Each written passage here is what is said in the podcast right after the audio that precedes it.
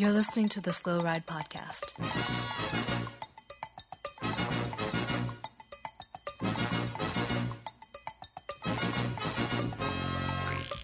Bikes, advice, and rumors straight from the source. The slow ride podcast dot com and on Twitter at the Slow Ride Pod.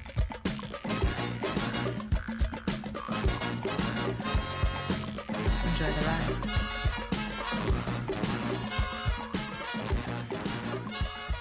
Hello and welcome to the three hundred thirty-fifth episode of the Slow Ride Podcast. This is Tim in Orlando, Florida.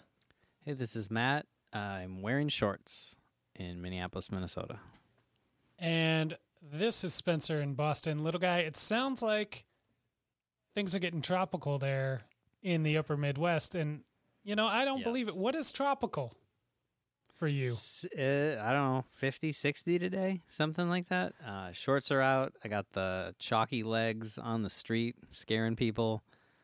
That's great. Do you have? Are you wearing sh- socks with your sandals? Right? I do not own sandals yet. I was wearing socks with my slip-ons when I was riding the bike today. Um, now, do you guys want to know a you, gross thing? Yes, but no. Of course, it's just kind of gross. You know how when you wear pants all winter, and it and you ride and walk around, and it sort of it, it shaves half your hair off your legs in sort of weird places, and then you go to wear shorts the first time on a bike ride, and you're not shaving, no, but you're not. No, I don't know. Is this how we? What do you? Is this how we should open sandpaper? The show, you guys? Is this? Is this uh, I mean, good radio? I mean, uh, maybe not. Anyway, my my my legs look good. I feel good. I feel good.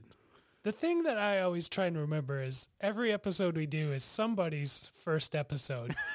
It's true. Some somebody on a group ride, like their good buddy recommended, has been hounding them to listen to this show for rides and rides and rides now, and they finally tuned in, and that's mm-hmm. what they got. You know, so I try to I try to bring the heat every single episode, and little guy definitely did that as well. So welcome. Yeah. If this is your first time, expect welcome to the show. Expect a lot more of the yeah. same. Yeah. Yep. Yep. Yeah, I think that. Uh, We've definitely had some some great times like that where, you know, we get like a retweet from Mitch Docker or like a shout out from, uh, you know, one of our many dozens of pro listeners. And then they listen to, you know, conversations about um, pants. Pants. So good stuff. But what we should really get into is the ultimate I told you so, yes. which is the entire Slow Ride podcast for the last four years that Mathieu van der Poel is the greatest living cyclist and um, proven once again. Rocket emoji, oh straight gosh. to the moon. I haven't seen something climb that fast since GameStop. Oh, but do you see he doesn't yeah, he doesn't so, even have the he doesn't even have the K O M. That's the craziest thing. Somebody oh he did. He doesn't get the K O M. He didn't I get mean, the K O M. Yeah, I mean, I think if you could have timed that second half of the segment, actually, it's his teammate Vakoff uh, who has it from like four years ago. But obviously. You're not. He so wasn't shadowboxing with Alaphilippe till he dusted him. So wasn't that who, satisfying? Yeah. Who would you rather take? Would you rather take the K O M or would you rather take the win? I think I'll go with the win. Thank you very much. I would too. But what an amazing performance! Yes. I got home from my ride, dropped by the way, out in the hills of Windermere in a windy day. Mm. I came home with about thirty K left. And I watched all thirty K so I could act like I watched the whole thing with you guys. Mm. And I'm not going to tell you I didn't watch. Oh, wait. Uh, but anyways, it was an amazing final thirty K. Loved it. The attack of um, the, the attack of uh, Mathieu van der Poel with twelve K to go was epic. Completely shocked Bernal was the one that went with him. Yeah. Who, by the way, is racing for the Trident later. Yes. But actually looking pretty good. Looking really Maybe good. Maybe twenty twenty was an aberration. Maybe he's back on the INEOS program. I mean, since when did INEOS become the cool one-day team? Well, they're making those videos now, too, man. They're they're trying everything to be the cool team. Plus, they're donating all, donating all that money to hedgehog charities, which I think is... I mean, I just think that's super nice of them. Like, mm-hmm. I know they're British and all, but they didn't have to do it, but it's great that they did. A million pounds, you guys. Well, I don't even know how much money that is, but it sounds like a lot. It is. So... Back to Torino Adriatico. I wanted to correct. One of the things I did. I wanted to correct little guy, but I actually don't know how much a million pounds is either. um, It's a lot of money. It's a lot. Did Can I? T- is it bad that the one thing I did notice when Mathieu van der Poel was riding away from Alaphilippe, who deserved it, um, was that the the Bianchi banners on the the um, guardrails mm-hmm. were red and not the Celeste blue? I was really into that. Oh, I it's didn't like Bianchi notice that. Doing the red thing, kind of throwing a little bit of a curveball. You think if a company had one color that was known for mm-hmm. over the years, they would put that on every single thing that lines courses, but no, it was red, and I actually kind of liked it. Mm. Um, so that was cool. Mm. Almost as cool as Alaphilippe getting dusted. So that was awesome. Tim yeah. loved it. Tim, when you tuned in with thirty K to go, um, what was the race situation? Did you see that first uh, group, like lead group that was out on the road? Because it was star-studded. The, the group with Wout, with Wout. Yeah. Wow. And G V A. Yeah. It had all the big hitters, everyone that you would expect Pidcock. To be there, and the internet's most hated man. And the internet's most hated man had a flat tire and then he crashed later, right? I've, but then wasn't it a poor wheel change? I feel like when I tuned in, um, my entire Twitter feed was collectively willing that flat tire to happen. And when it happened, it was like Christmas Day. It was, I have never experienced anything like this in in fifteen it's, years of cycling fandom. I have, nothing has brought the community together like this. I I know that it is shocking the amount of people that emailed, tweeted, texted me, over across all platforms, the Slow Ride Podcast and others, that were just excited about the flat tire. Yeah. Yes. Like, is Johnny Moscone is the luckiest man in professional cycling right now. Like, people have totally forgotten about that guy. Yeah. For it, now. It is crazy. Yeah. For now, yeah. He'll do something um, about that. Is, I mean, yeah, so. Is it wild that a flat tire is the defining moment of cycling in twenty twenty-one so far? I I don't know if that's a defining mon- moment, though. I will push back that the the gra- is, I I know this might be a yes and thing, but I, I will say that Mathieu van der Poel winning Strade Bianche in such dominating fashion was pretty amazing.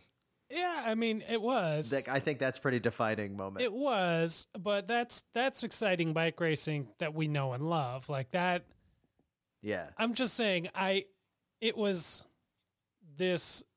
There's it, definitely hive speak going on with the flat tire. It was an experience. Yeah, yeah. We, we, there are no fans on the side of the road, but yet we felt like we were there with everyone cheering that flat tire on, cheering that Shimano mechanic who could not make oh. a speedy change to save his life.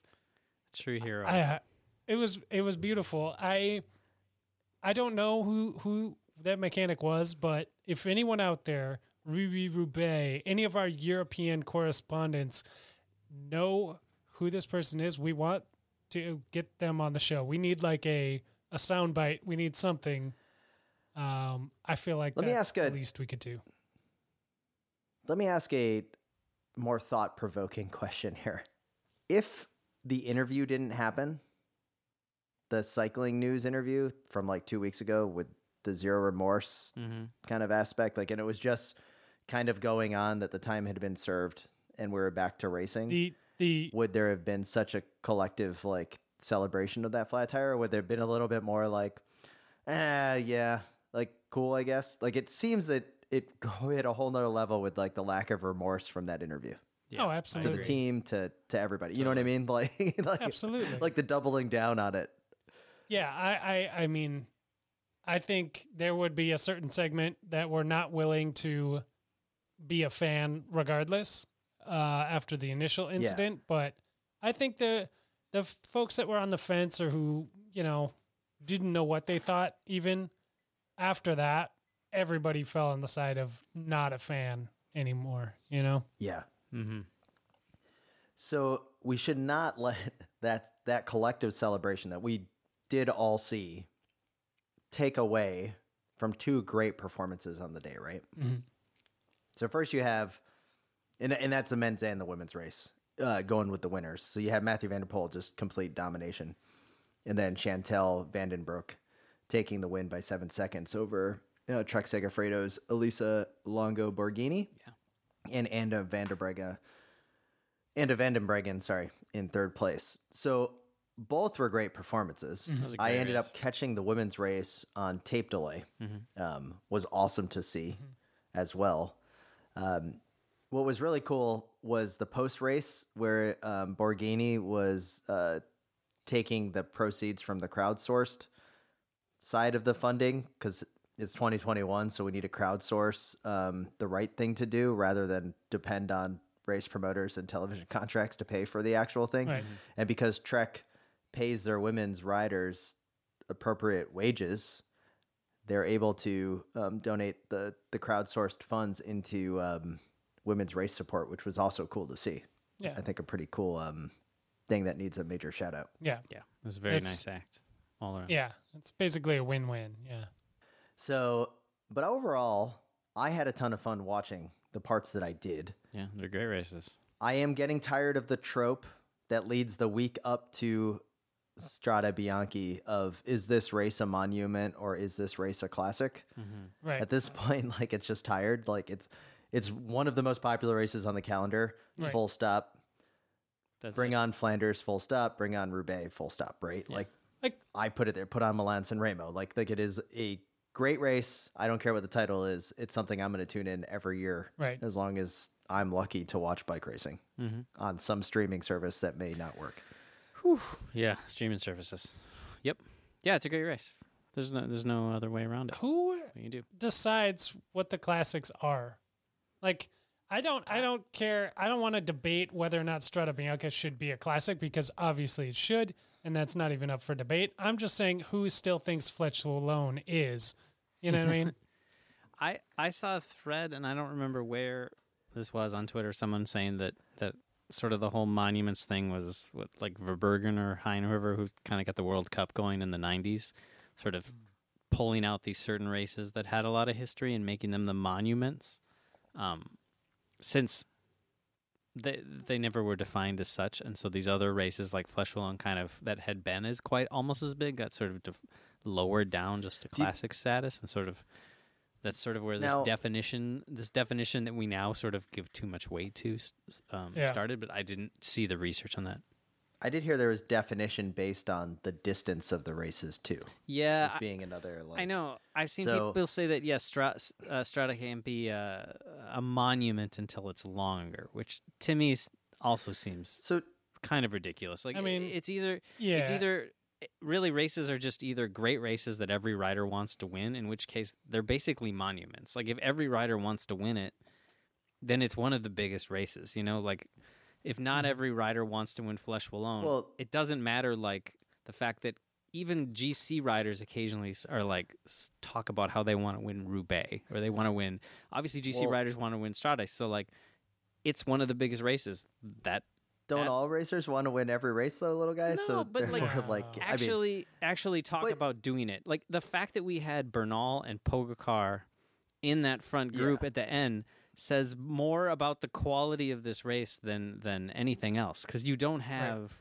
those but guys going to I races they, that they don't consider classics or monuments. Like, you know, they just wouldn't show up. They they'd go I, do a training camp on a mountain. You know. Yeah, I mean, it is. Remember when Bauke Molimo beat Michael Woods by telling Michael Woods there's one lap to go at Japan Cup a few years ago? Yep, that's a classic. That's what you do in monuments. It's uh, great to see. Um, Guys, just a quick reminder that currently the Slow Ride Championship belt is with the A G two R team mm-hmm. um, after they stripped it out of Mathieu van der Poel's um, hands uh, yep. yeah. uh, a few episodes ago, um, about a month and a half ago. I'm starting to think that Tom Pidcock making a solid um, effort to get his hands on the championship belt just because he's making racing exciting. Um, it's cool to see just two, two, day, two re- race days in. Seeing some great performances. Not saying I'm going to nominate him for the belt just yet. Okay. Yeah.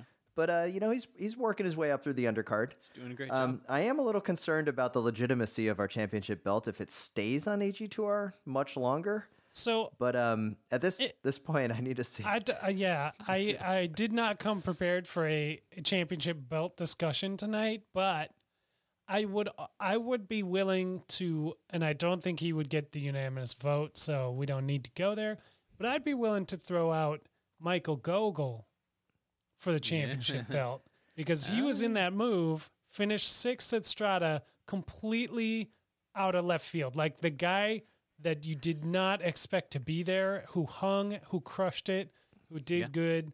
And his, you know, when you think about it, is always kind of like, oh yeah, he is good. He's had good results. Like that's, to me, what kind of defines like who gets the championship belt. Because I knew Van der Poel was going to be first or second and mm-hmm.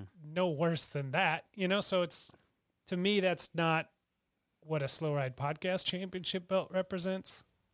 That's a good point. So two things here. This is a good point. G- Gogl got ninth last year. Yeah, I was going to say, Strade Bianche. He is yeah. the, he, so, he, this is his Amstel to, uh, what's his name? I can't remember his name anymore. He retired and I can't remember his name. But Gasparano. He's like Roman Kreuziger. So he, got, he shows up every year at, at Amstel. Gogl is this for Strade, but yes. He's you, and Stra- yeah. strong mustache game, oh, by the way. He um, only strong the, one in the in the move. He must have felt out of place. Very clean shaven in that move. Well, also racing for... Uh, which is quickly becoming one of my favorite teams, Team Qhubeka Assos, mm-hmm. um, who have had a pretty solid week or so here with all the all the shade I was throwing at them earlier yeah. about how they weren't going to be able to compete. Two in the, mm-hmm. Actually doing pretty amazing. Two in the That's... top ten, you know, three in the top twelve. Yeah. Um, I would say, I, just, I want to say about them is they have not won a lot this year, but they have been animating races, like in mm-hmm. ways that you wouldn't expect for a team that we've kind of Uh, little guy, you're just reading all those press releases that someone no. signed us up for. Oh no, man! I, um, I love those. Twi- press slow ride. No, but think of like how like, like we don't really think of make them as lemonade out of those lemons. Yeah, but they seriously make. I mean, like they had two two guys. They had Clark in the next move. Like they, I don't know. I've just been impressed with how much they've been just throwing caution to the wind as yeah. a team that we kind of expect nothing from, and then mm-hmm. they're like, "Fine, we're gonna well, we're gonna make the winning move happen." And you're like, "What?" And yeah, you're going to get dusted at the end by Van der Poel, but like you, you took the chance and you got top ten. I don't know. Mm-hmm. Hats off. Yeah, I love it. Gogl was so far out of the conversation, he wasn't even listed in the odds on roller derby yeah. for winning Strade Bianche. Yeah, yeah. Um, Matthew or Wout van Aert went off five to two favorite. Mathieu van der Poel was four to one, and Alaphilippe was five one. So. The wisdoms of the the wisdom of the crowds was actually pretty good here, considering that three of the top four. Um, and I don't think anyone would blame uh, the sidewalk bookie, uh, bookie uh, Luke from putting Bernal in the other camp mm-hmm. on roller derby. But, you know, overall, pretty good odds um, for that. So I'll I'll give it to, to Gogl, Spencer. I like I like your like your idea.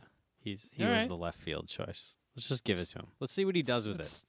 Well, it's two out of three. You know, I haven't heard Tim uh, you know, back this up. I, He's kind of a I want to give it to Van der Poel again kind of guy. So. You know, I, I'm not saying we got to give it to Van der Poel. I'm just, you know, A G two R collectively is such a solid team, but they had such yeah. a does that it's almost um, like Gogl takes it just by, uh, you know, being on Qhubeka Assos. Will he ever get it back? Well, is Gogl going to, you know, last time I felt that we gave it to a rider of Gogl's stature was Simon Geschke, and he got on the radio and basically asked for it. Yeah. Mm-hmm. Right. Like he wanted it. Yeah. Well, so. I think we give it to Gogl and we see if it gives him the confidence to, you know, really shine, you know? Like maybe this is so here's what we need to do in his in his career. Yeah. So I, I'm willing to give it to it here, but we need our listeners to go on Twitter and just hound the Team Qhubeka Assos Twitter account. Just let them know mm-hmm. that Gogl got the Slow Ride Podcast Championship belt mm-hmm. and see if we can get a, um, a Twitter shout out or a a video shout out where it's like, hey, this is Michael Gogl. I currently have the Slow Ride Podcast Championship belt. Yeah. Maybe you could pronounce his name the correct way too. Yeah, I'm sure um, we're messing it up. It'd be fantastic. Oh, yeah. Just, uh, um, just Google it, Tim. So. Nothing? Well done. Yeah. Yeah. Are you sure you're not a dad? That was, that was well done. Yeah, okay. So, uh, we, we will, um, out of nowhere. Um, I was not planning on, uh, issuing this, but Michael Gogl is uh, getting his name down in history as the Slow Ride Podcast Championship belt holder on episode three thirty-five. And as a reminder, Lucinda Brand still has the women's belt. Um, I have not seen anything yeah. out of left field here yet. I need to dig into it a little bit more. Um, so maybe next week we will start to see if there's some uh, overwhelming performances uh, coming in uh, on the women's side of things to take the belt. Um, but yeah, it's pretty pretty cool. Uh, Gogl, let's hit him up on Twitter, see what he can do with this. Maybe we can. Uh, I bet we could get in that Assos uh, Qhubeka team car at some event. You know, that'd back when sweet. when people are allowed to go to them. Yeah, yeah. With enough, like, right, with enough cool. social media harassment, that could maybe happen. I, we need to just make sure that they know that he's gotten the belt. So uh, yes, there you go. Let's uh, let's get to it. So, gentlemen, the other big news dropped today, and of course, I'm talking that there's Pizza Hut in Belgium because they have a brand new brand ambassador, Remco Evenepoel. Oh my god! I have to admit, if I was going to put a pizza brand with Remco Evenepoel, uh-huh. I would not have put Pizza Hut. Mm. Um, what uh, Tim? What's more shocking to you about this announcement? Is it that Pizza Hut is sponsoring a cyclist, or that Pizza Hut exists in Belgium? Oh, that's good. Well, it's equal, and I'll say why, is that Remco clearly had some media training on this because his answer was like, when it's cheat day, mm-hmm. then I'm going to eat at Pizza Hut. Uh-huh. So because you wouldn't really put those together because of the, the weight, the weight obsessed nature of cycling fandom, even though I housed like six slices of pizza on Sunday when I came home. Right. Um, but I'm I'm pretty shocked that there's Pizza Hut in Belgium. Like, do you think they have all of the crazy flavors there too? Like the double stuffed crust, like, you know, like Pizza Hut has like volcano pizza, right? Like they have all the different flavors. Like now they're making Detroit pizza, um, yeah. Which I think gets me into the other thing that I was thinking about. That if Remco is with Pizza Hut, we should be, we should probably start going through the other national pizza chains. Oh, to. Then give a um I love a it. ride or two. So I'll start. I'll start. Well, all right. Let's. Um, I just want to set the the bar here real quick because I just pulled up this Pizza Hut Remco yeah. press release. Okay. And there's a uh-huh. there's a quote on here from um uh I don't know who this is from, somebody high up here. Pizza Hut. Uh, At Pizza Hut, like Pizza Hut marketing manager, something like that. Yeah. Um. Anyway. Okay. The quote is, and this is in quotation marks, Pizza Hut likes to identify with world leaders. We only enter true. into partnerships with ambassadors in whom we really believe. From the first conversations that, we had, we had a good feeling about Remco as an ambassador for our brand. We have every confidence in the coming years he will become the now, Belgian cycling phenomena. So Pizza Hut is owned by Yum Brands, which is based in Louisville, Kentucky. Um, remember the Yum Center uh, across from uh, the Platinum Lounge where we hosted the world famous foam party in twenty thirteen? Mm-hmm. Do you think the average person walking down the sidewalk, like if you're just doing the average average Joe interview, man on the street, woman on the street, they're going to be like, oh, Remco, great, great ambassador for the Pizza Hut brand, mm-hmm. known worldwide, worldwide uh, leader. No. Yeah, probably not. Yeah. Okay. This was, uh, sorry, I can clarify. This was Steph Muehlmans, C E O at Top Brands, the Belgian group that includes Pizza Hut there. So there's clearly some chains. I think we need to get the low-hanging fruit off the board um, right away, and that's clearly that. Uh, oh, my God. Um, hey, what, what? Sorry to interrupt you again, but I just keep reading this, and it keeps getting better. Little guy, might his interest might be piqued. Okay. Steph uh, continues that Remco is a top athlete with enormous focus, passion, and ambition, but everyone, including an athlete like Remco, needs moments of relaxation. Totally. By the way, we at Pizza Hut have a very extensive menu. In addition to pizza, we also serve salads. Yeah. and, and we've recently launched the Vegan Beyond Pizza. Oh, nice. A little something oh, you can have on wow. the non-cheat days, too, maybe. Mm-hmm, mm-hmm. So, you know, keep that in mind. All right. Ugh, if I can ever so find a Pizza Hut, I will check it out. So whoever comes out with the Domino's sponsorship is, you know, are they going to bring the heat? Clearly, like the Domino's thing was would be that you have to admit that you're horrible and then you become better, right? Wasn't that the whole Domino's thing? That so, was the Domino's. So who's the... It's true. Who like that's where I'm going, or like the thirty minutes or less type uh, thing. When avoid the, avoid the noid. Well, if it's horrible and then better, it's got to be somebody who admitted to doping, and then we passively agree they aren't doping anymore. You know, maybe it's Georgian Gabby, or or could it be a you know Domino's has been around forever. Mm-hmm. Uh-huh. Um, this this could. That's you, good. You probably know this where I'm good. going with this one. I was trying to figure out yeah. the connection there because I think we're on the same yeah. wavelength. There's, I mean, Domino's also is innovative. They've always come out with, you know, they have a really good app. They're uh, always trying new things. Okay, uh, it's it's always exciting. I mean, avoid the noid. I I think clearly Domino's will be calling Alejandro Valverde um, mm-hmm. to become the uh, the spokesman as they expand into the Spanish market. Uh, maybe they need a new franchiser. Um, I, so I'm going to go uh, Valverde. What do you guys think? That's good. I, that's good. I really like that. Yeah, especially because it's like you don't want it. You don't want to admit that you like it. You you try your best to keep it away, but it's always around. Mm-hmm. And then you gradually accept it as like, well, you know, it's not that bad. So yeah. So if we're going down the, we had to Google the, because we could get like five chains from pizza. Um, so we had to go all ten. So if we go from biggest to smallest, obviously um, we've got Pizza Hut, Domino's, Papa John's number three. So uh, that one's probably pretty just. Yeah, we got Simmons. We got a slam dunk there. Just move, yeah, yeah, just move on from that's, that one. That's all synergy, right, so. Folks. So that gets us to Little Caesars. So Little Caesars, known for the take and bake pizza. So for our friends over in the U K, um, you know, all other countries overseas, cheap. Little Caesars take and bake, super cheap, um, real cheap, probably the cheapest of them all. Um, and their thing is that you can just walk in and there will always be a hot pizza ready for you to take for five or six bucks. It's uh, crazy just a large cheap. cheese pizza. Like their prices haven't changed in thirty years. Yeah, they used to do a um, pizza by the foot, which like was very difficult to put in your car because it was six feet long, but about a foot wide. Yeah, um, I don't know. Who's cheap? Who's the who's most cheap? U- who's the most U C I points for the buck? That's that. We would have to do some super deep research. Who has well, the, yeah, who has the would. most U C I points to value ratio? I don't even know how to search for that. That, Pro Cycling. That has to be someone on Team Qhubeka Assos. Speaking to them, you know, like.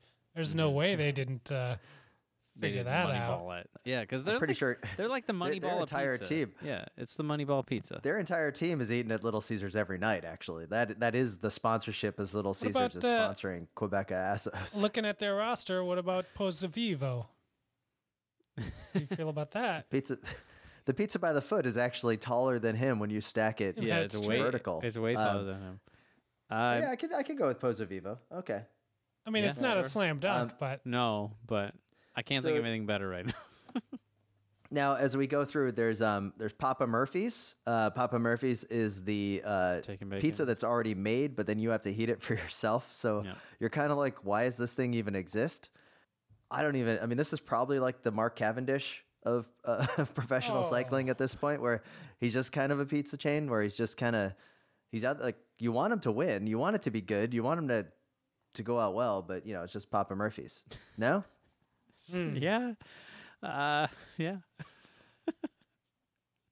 We all want the best for them, just like we want the best for those pizzas, but we just know we won't be able to bake it properly and it just won't end up being yeah. quite as good yeah. as we hoped.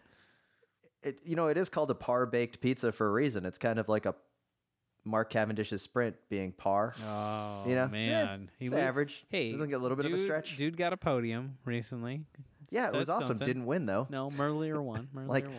And he's going to win one or two races this year, and it's going to be a celebration on the podcast. I can't wait. But um, eh, Papa Murphy, he's also Papa. He's the Papa of the Peloton. So then we start going down into the deep, the deepness. Uh, Spencer was quick to point out that Sbarro Pizza would be next Sbarro. on the list. This is um, this is the pizza chain that you would get in the mall. Mm-hmm. Um, I used to eat Sbarro pizza all the time as a messenger in the city center food court because really? They had it you could there? Fold it. Yeah. All the way up top. Uh, you get like two dollars oh, cheese yeah. or pepperoni slice. You could fold it in half. Mm-hmm. Like you're on the New York street corner. I a little feel, greasy. I feel a little, like this uh, is a, I think grease was the main component of the Sbarro pizza. Indeed. I feel like this is more of a, a stadium pizza is what I think of it as, you know? Mm-hmm. Okay. Even more yeah. than a mall pizza. Like, you know what you're getting into with a stadium pizza, and it's nothing good. Yeah. You, yeah, this is not... Like, you, you've is... given up on your on the rest of your day and probably the next morning as well. Mm-hmm. Yeah. So is this how you feel when you cheer for anybody that's on, like, Bahrain victorious? Ooh. Yeah. Yeah, that's a...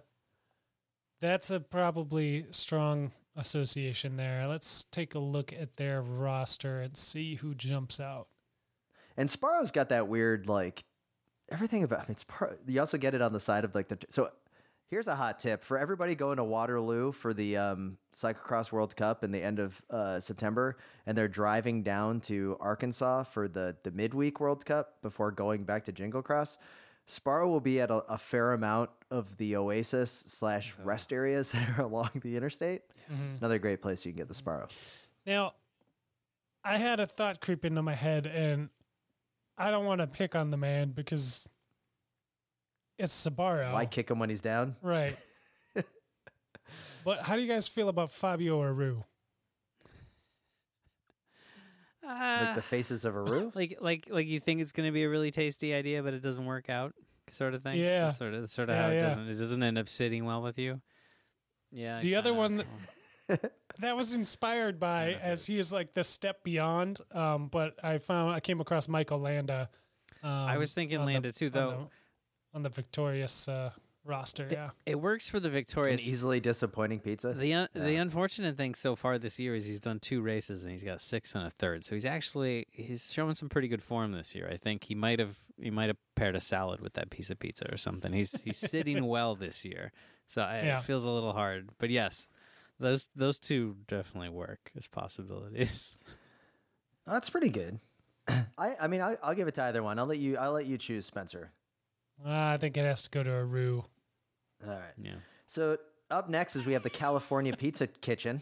This is a, a, a classic date night spot, California Pizza Kitchen. They're the ones that create the pizza that have a lot of arugula mm. on it, a lot of fancy ingredients you may not get elsewhere. I don't think I've, I've ever had this. Yeah, same here. I'm not, too Midwestern, man. It's a little bit overrated, um, but it's still good. It's California in its core.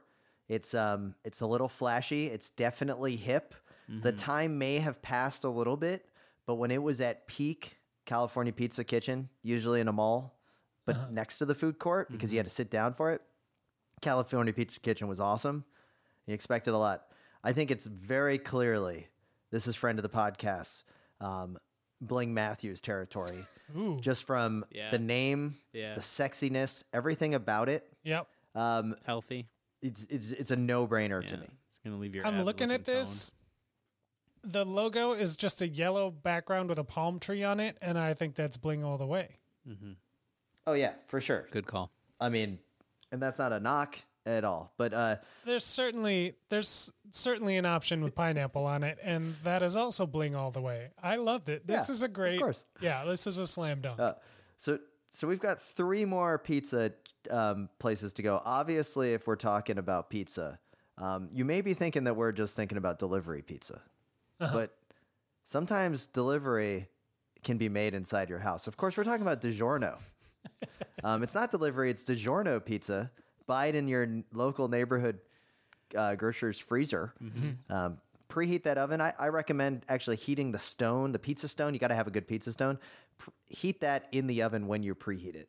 Yeah, definitely. And it's going to come out, and all your friends that are over, because um, this is post-COVID times, um, are going to think that you ordered delivery, but really you ordered di- DiGiorno. Mm-hmm. So, gentlemen, I don't, I don't even know how to award this. Uh, who do you think would be the best DiGiorno? Gosh. So, I really like DiGiorno. Like, as far as like, if I have to get a frozen pizza, like that's the one I'm going for. Mm. That's your go-to? Because it's okay. pretty good. Like, I'll just throw some other toppings on there and pretend I didn't get it out of the grocery store aisle, right? Yeah. And yeah. so I'm trying to think of riders that like, they're underrated, you know what I mean? But they're good. These are, these are probably your road captains, your guys who've been around a little longer, like your veterans. Um, your Simon Clarks, who, yeah, who Mitch are Dockers, who are just like yeah. starting to be, you know, maybe not paid what they're worth. You know, like they're bringing a lot to the table, despite being kind of a budget-friendly uh, thing for the for the team. And actually, Mitch Docker could be a strong contender for this one. Yeah, All right. I think it'd be pretty good. I like it. Yeah. Um, definitely. It's a compliment. Underrated, yeah. but like worthwhile. It's good. Solid. Good crust. It's it's it's what's in my fridge right now. Like, I'm not going to lie. So um, I'll go with the Docker. All right. Two more, gentlemen. Um, some would say that this would not be pizza. Uh-oh. Some would call it casserole. But I am a huge fan of Chicago-style deep dish. Many different chains you could go with. Lou Malnati's, mm, fantastic, a little bit chunkier of this tomato sauce. You, of course, have um, Gino's East, which is one of the originals, um, a little bit more commercialized than, than I like. And then um, uh, some of the other ones that you'd see are like Giordano's or Pizza Uno. Chicago-style pizza. Who thinks they're a cyclist but may not be a cyclist? Oh. Like, who is someone that, oh. you know, is athletic but maybe not a cyclist? I think for sure this is Primo Roglic, because Why? he's a ski jumper at heart. Oh, oh man! I haven't seen a lot of evidence that he's a cyclist. I was gonna yeah. say maybe it's Adam Hansen, because he jumped the ship over uh-huh. to triathlon, so he doesn't know what he's doing. He's a little mixed up. He's a little confused. Mm-hmm. Yeah, he's, he's kinda... running. He's swimming. But we still know in our heart of hearts he's he's a Grand Tour. He's masquerading as a yeah. uh, as he's a, a Grand Tour machine, kind of like how Chicago-style pizza masquerades as a pizza. Yeah. Um, I'm going to go with Roglic just because I didn't know he was a ski jumper. um, so yeah, we'll go there. Uh, which gets us to our final one. Finally. Of course, we save best for last, gentlemen. Uh-huh. Chuck E. Cheese, uh-huh. America's favorite pizza chain, mm-hmm. known for the video games and for the animatronic band mm-hmm. that you could eat your pizza and watch the animatronic um, band.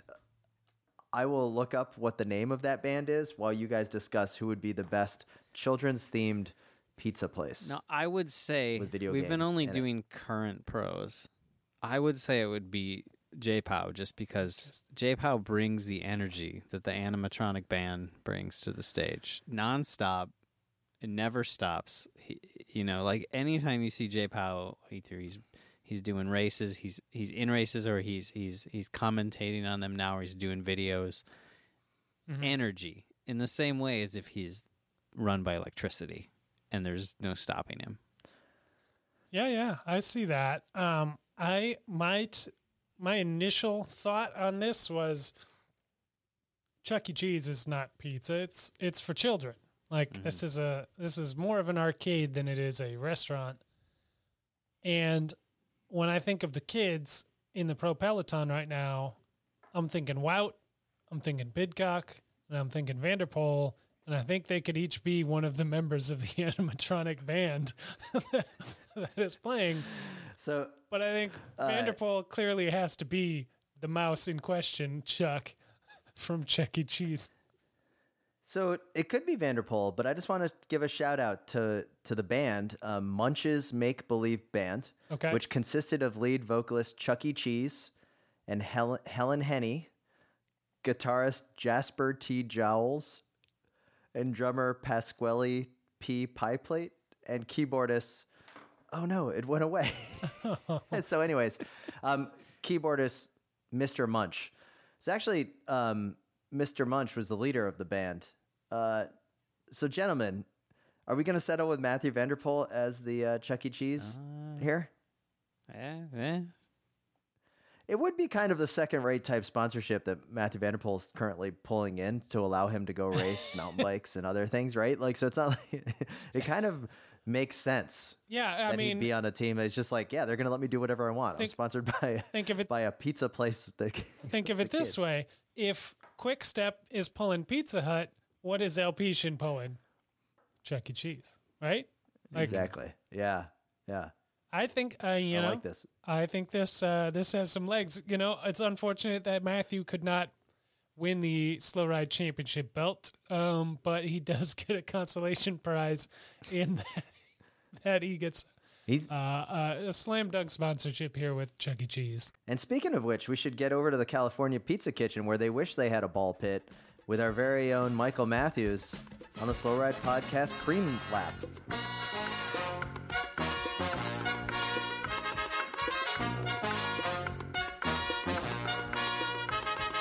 My name is Mathieu van der Poel, and I don't listen to the Slow Ride Podcast.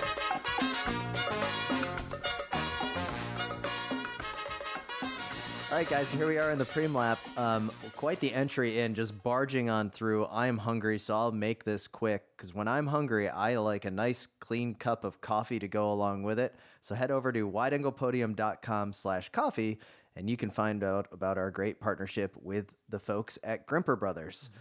With two great coffee blends, once again, wideanglepodium.com slash coffee to find out more. Yes. And once you've done that, you can also check out the Wide Angle Podium um, supporting chamois cream over at buckler skincare dot com. We have meticulous, like we were in the lab. We we're doing a lot of R and D on this.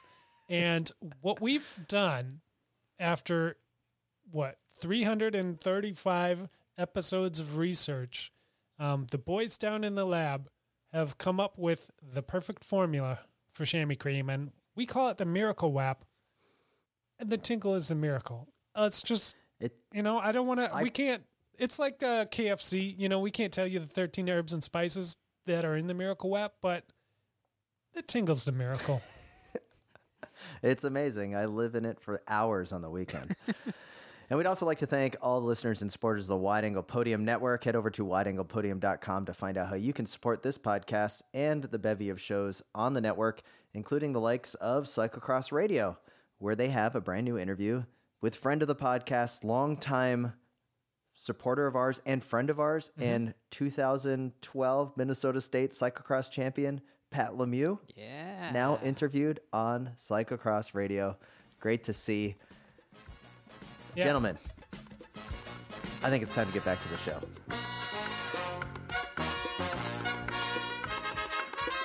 Ow! What's going on? This is Jeremy Powers, and you're listening to the Slow Ride Podcast.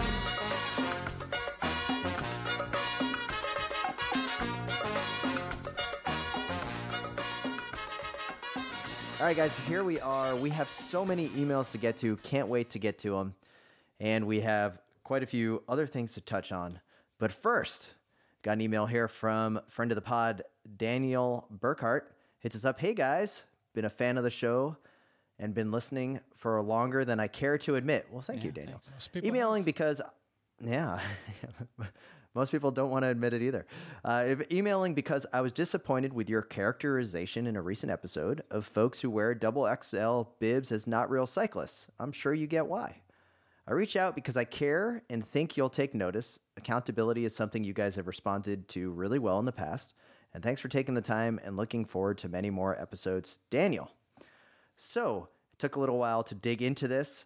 This is my moment to say that what Daniel is referring to was the Movistar Zwift tryouts, where I made a crack about the winner showing up, rocking some double extra large bibs, looking out of sorts and out of place. It sounded horrible. It was horrible. It wasn't meant that way. My mind was originally casting aspersions more to two things. One, someone being completely out of place showing up. And then I went to my days of dumpster diving, um, super team bibs. You guys have remember these mm-hmm. bibs, the blue and the orange ones, double extra large. Some of that is in there. But again, the the joke did not land. I that's on me, but thanks for the accountability and being called out, and I apologize for anyone that's offended, because we are all cyclists for sure. So with that, let's get into a few more emails. Um, they're gonna come fast and furious at us. Marcus Dean hits us up. Hey guys, here's something to ponder while you are all training for the Doc Hollywood Invitational. Is Mathieu van der Poel at risk of becoming a cycling supervillain? Could he end up in the wolf pack as its new alpha? No. Undoubtedly, the force runs strong in him. Seeing the final attack after he dished it out on Alaphilippe on Saturday morning reminded me of how he dispatched Nino Schurter in November uh, twenty nineteen at Nova Mestro. At least he likes to. At least he gets extra enjoyment punishing other world champs. Wout, Nino, and now Julian. I'd love to hear your thor- thoughts. Fan of the pod, Marcus Dean. So, is Mathieu van der Poel now the new enemy of the Slow Ride Podcast? I just, I don't think I, well, I don't think so, but yeah. Yeah, Tim, you came in pretty hot uh, at the beginning of this episode with, uh, you know, we've been talking about this for four years straight, so he's the greatest thing since sliced bread, and um, yeah, I don't know. I think uh, I think I'd be hard pressed to put him in a in an enemy cat- category until he does something, um, you know, despicable. But winning races uh, so far ain't it, because he's he's making it exciting. That's just my take I, so far. But I'm I less mean, as a f- I'm less on board with the Alaphilippe being a, a villain than you are. So. Yeah, as the former president of the Matthew, anybody but Mathieu van der Poel club, mm-hmm. Um, mm-hmm. I'm all in on Mathieu van der Poel. He's a great guy. I love him.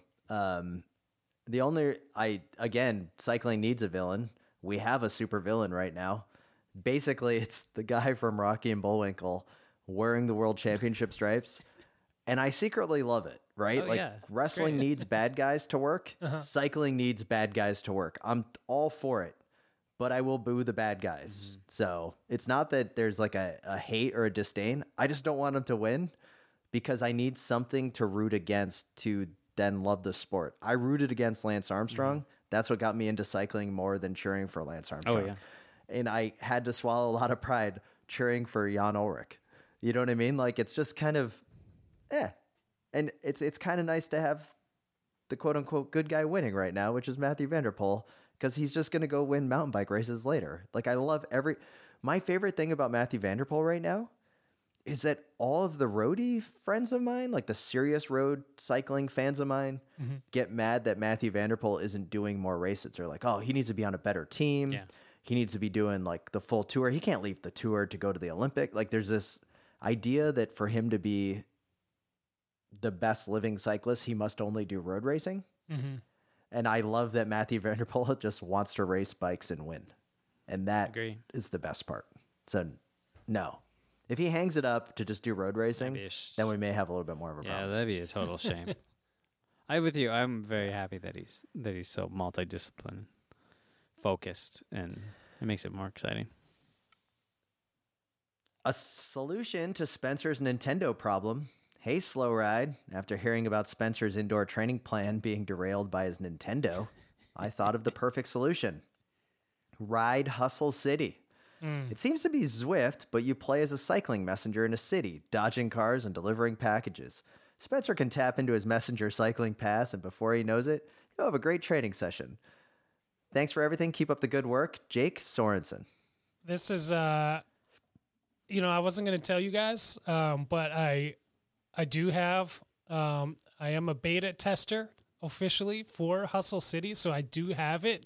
I plan to have a review of it up on this podcast in the coming weeks. Good. Um, once I set up my trainer and actually ride it. Um, so, better get on that before the weather gets too nice.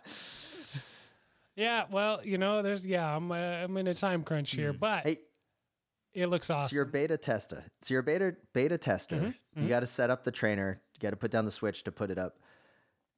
Have you looked – like I've seen videos of Ride Hustle City. It's got mm-hmm. Slow Ride Podcast written all over it. Um, it does. I th- they should – we need a – I don't know who their V C firm is behind them, but they should, besides giving money to the Slow Ride Podcast for our amazing content that we put out, there definitely needs to be a partnership.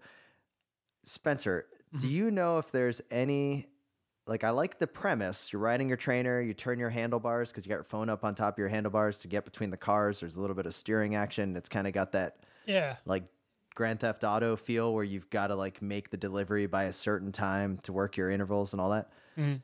Is there anything where like you can just sit on a park bench for fifteen to twenty minutes and do like a crossword puzzle? No, like, but no. While, while you're sitting on your bike, yeah, there's a lot of Sudoku no, involved in the game. Yeah, this is where it really deviates from what it's actually like to be a bike messenger, um, unfortunately. Ah, okay. But yeah, a lot of riding involved in this, which um, is good for the training, not uh, not good for actual simulation mm. of messenger life. But so messenger life, my favorite things about riding or being a bike messenger for the four years as bike messenger one. Getting candy from secretaries. So riding my bike to then know like what accounts had candy on the the check-in bench. I really like that. Mm-hmm. That's probably not in Hustle City. Yep. No. Two. I, yeah. I loved flirting with the barista, baristas, anybody that you like, because you're like, yeah, I'm a messenger. I'm cool. And then and then three. Didn't work. Going into yeah. elevator. Yeah, it didn't work at all. Uh, going into elevators uh-huh. and and getting the the same questions all the time, like, oh, is it icy out there when it, or is it snowing? And you'd be like, you know, snow all over your helmet or whatever. Love Dripping that. Dripping wet. Um, they ask if, if it rains. Four, free locking my bike for some reason, like just locking the my like my pride and joy was my Panasonic track bike, locking it as close to an entrance as possible where it wouldn't get touched by building security, but they could easily pick it up and just take it anywhere that they mm-hmm. wanted. That like one of the stupidest things ever. Also not in Hustle City. Um, so yeah. yeah. And then five was probably just sitting down at the coffee shop acting cool. Never once was it riding my bike and delivering a package. I, I would like to see a component of Hustle City, and Spencer, see if you can work this in, that the game uh-huh. is not pausable. So there's no way to pause and maybe go use the bathroom unless you're at a building that has an access, like a bathroom that's unlocked. So, you know, sometimes you'd have a nice hook set up and you'd realize in your mind, there's no bathrooms at this hook. Like every one of these has a carded bathroom. I can't, I, there's nowhere to take a pee. But maybe sometimes you get a nice hook where you know you can pause it. So maybe the game is just unpausable for fifty minutes and you're just making tags and you're like, man, I need to go get some food in the kitchen. I need to do something. But you got to wait till you get to that one building that allows you to pause for a minute. That's what I want. That's the, yeah, that's the realistic yeah, sort of component I want in the game. Well, you know, I think this one, they're marketing it towards athletes that want a more mm, fun yeah. experience riding the trainer mm. rather than marketing it to messengers who are lazy, who want to ride yeah. inside, I guess. I think that that might be the problem. I, want this, I, I wish them best of yeah, luck. I want but... this game just to be marketed to retired messengers that just want to occasionally just yeah. slightly experience the old the old days again. Just sort of, I want it to be called Glory Days Messenger Edition. I mean, it basically is. It's just like you guys' glory is a totally different part than most people's, you know? Yeah. Like I I, I, I did I, enjoy riding my bike. I did too. Know? Like, but sometimes you got to go to the bathroom. You got to know where the, the, the accessible ones are, man. It's, it's, mm. I think that that's a real underestimated. I appreciate you bringing that up, little guys. You just sometimes you had to know what the communal floors were in the towers. Oh yeah, you need to know. Like I got to go to thirteen in this building because there's a bathroom I can use. But if I'm I have to deliver on fifteen, but you got to know where you can. Or you can make your stops, man. Casey Armin hits us up. New listener, most hated rider list. Gents, Marc Soler is the most hateable rider ever. The documentary of the Movistar team shows how selfish, dumb, and completely boring he is. Since then, I've hate-watched him, and he rarely disappoints. Every attack he does is selfish and ineffectual. Mm. What a tool. Angry Oregon crit pack fodder, Casey. Wow, shots fired. um, I guess I've never really watched Mark. I never guess I've never watched Marc Soler that much. I can see this. I can. I can see the. Um, he doesn't. He doesn't get me that upset, but I. I can see how you could. You could pick Soler off as a rider too. If they're if they're taking the super rookie approach to I, cycling fandom and that they need to have one mm-hmm. super baddie to focus their energies upon, Soler is a worthy pick mm-hmm. for sure. Absolutely. I I uh, I didn't get all the way through that uh, Movistar documentary, so I don't know what antics he got up to, but I, I can confirm that his attacks are ineffectual. Yeah. So. Though he did win like the one race Movistar won last year. Final email comes into us from Tim Myers. Tim, eh, we got a couple more emails. Sorry, just misread. But uh, G C N Plus and Spencer's Touch. It's Uh-oh. obvious G C N Plus was rushed. Spencer, put your computer skills to work and fix it. Oh, now, Spencer, get right on that. Get on it, man. This is because you are um, a coder. You know how to fix things like this, and this would be um, the thing. Now, little guy, uh, you had a, a, a semi-viral tweet over the weekend where you said cycling loves traditions, and that tradition means streaming services that don't yeah, work. Basically, they're all they're all unique. Bad. Yeah, it's true. G C N hasn't been working for people. I gotta say, it takes me longer to log in to my N B C Sports um, app than it. And by the time I do, it's like, oh yeah, okay. I I I I. It took me so long this morning that uh, my better half Caitlin was like, "Wow, I'm really I'm really impressed with your perseverance." that's probably not what you want out of your thing. As I, I keep watching the little circle, and it's like, mm, fail to load, fail to load. Um, so, yeah. Yeah. Uh, Good stuff. You know, that sounds horrible. That's the problem, though, with these man. streaming services. They know when they're marketing to a niche sport like cycling, yeah, it doesn't matter. That we're gonna we're gonna sit there and refresh it. We're gonna uh, plow through no, the pain. It's true. I will. I mean, I will tweet about it and be grumpy, but I will still pay for it and still. They'll yeah, and they'll read your tweets and they will not respond. Mm-mm. And next year they will raise the price five dollars, and you'll pay for it again. Hey, no, it's yeah. true. I mean, I deserve it. Oh, y'all do deserve it. Oh, this one seems to be right for me. This is from David Price. Rail bike time trial at Disneyland? While the other states are returning to the post-pandemic normalcy, in California, we still labor in boredom, confined to our homes and backyards. Even Disneyland is still closed, which leads me to a great idea.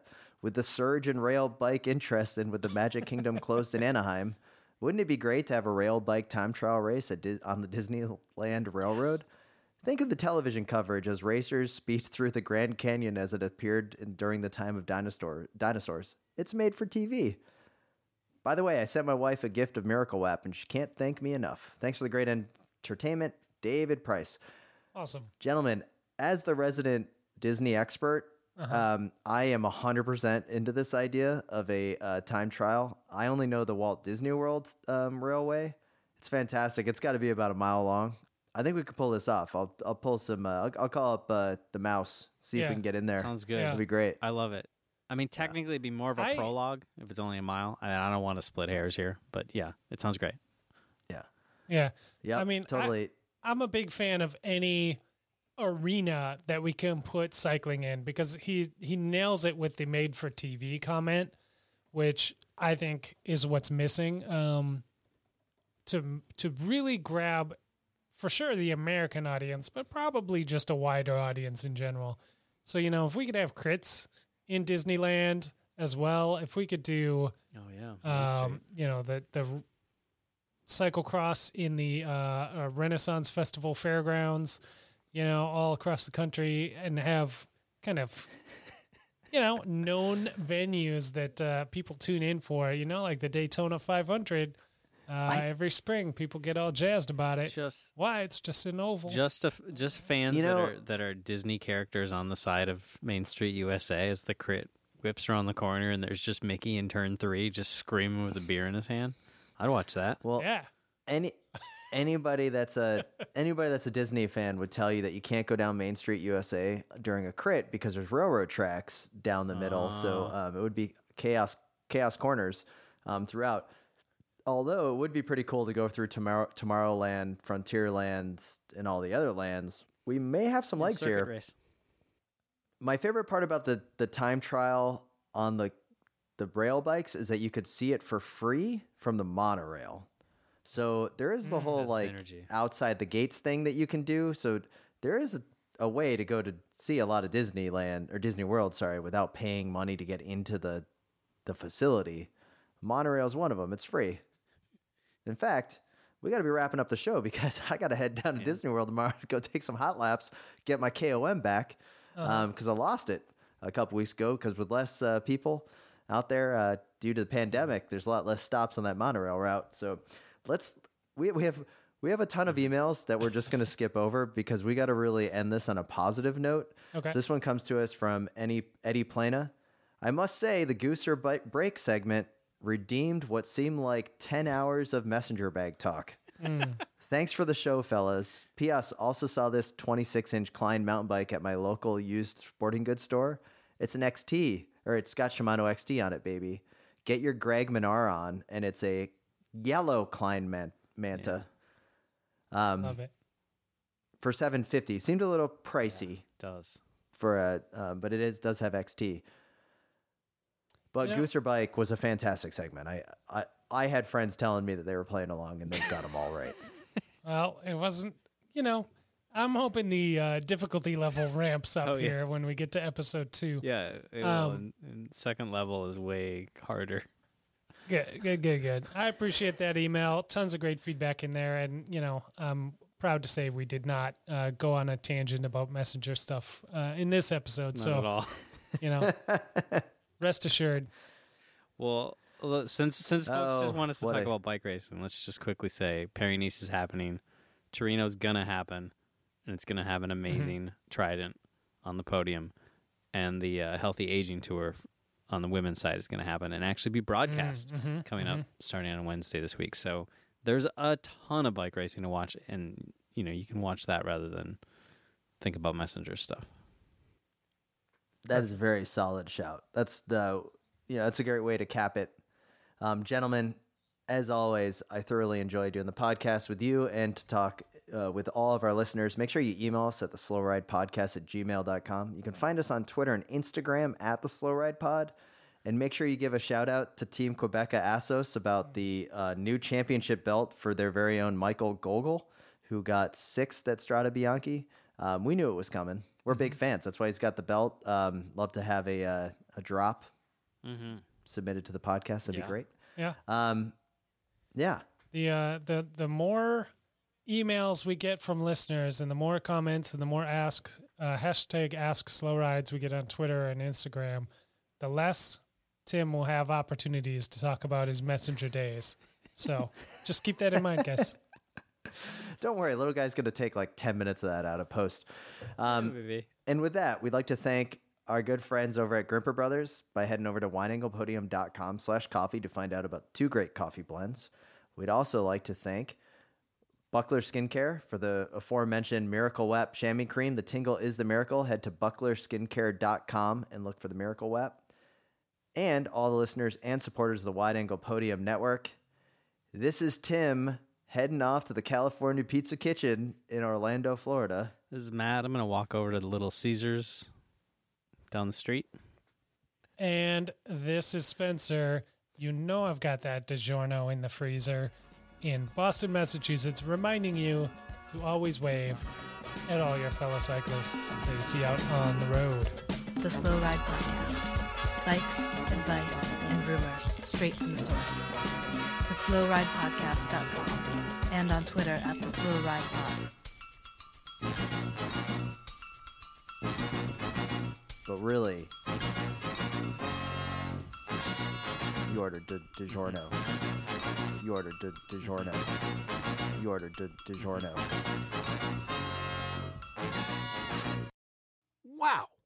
What an episode.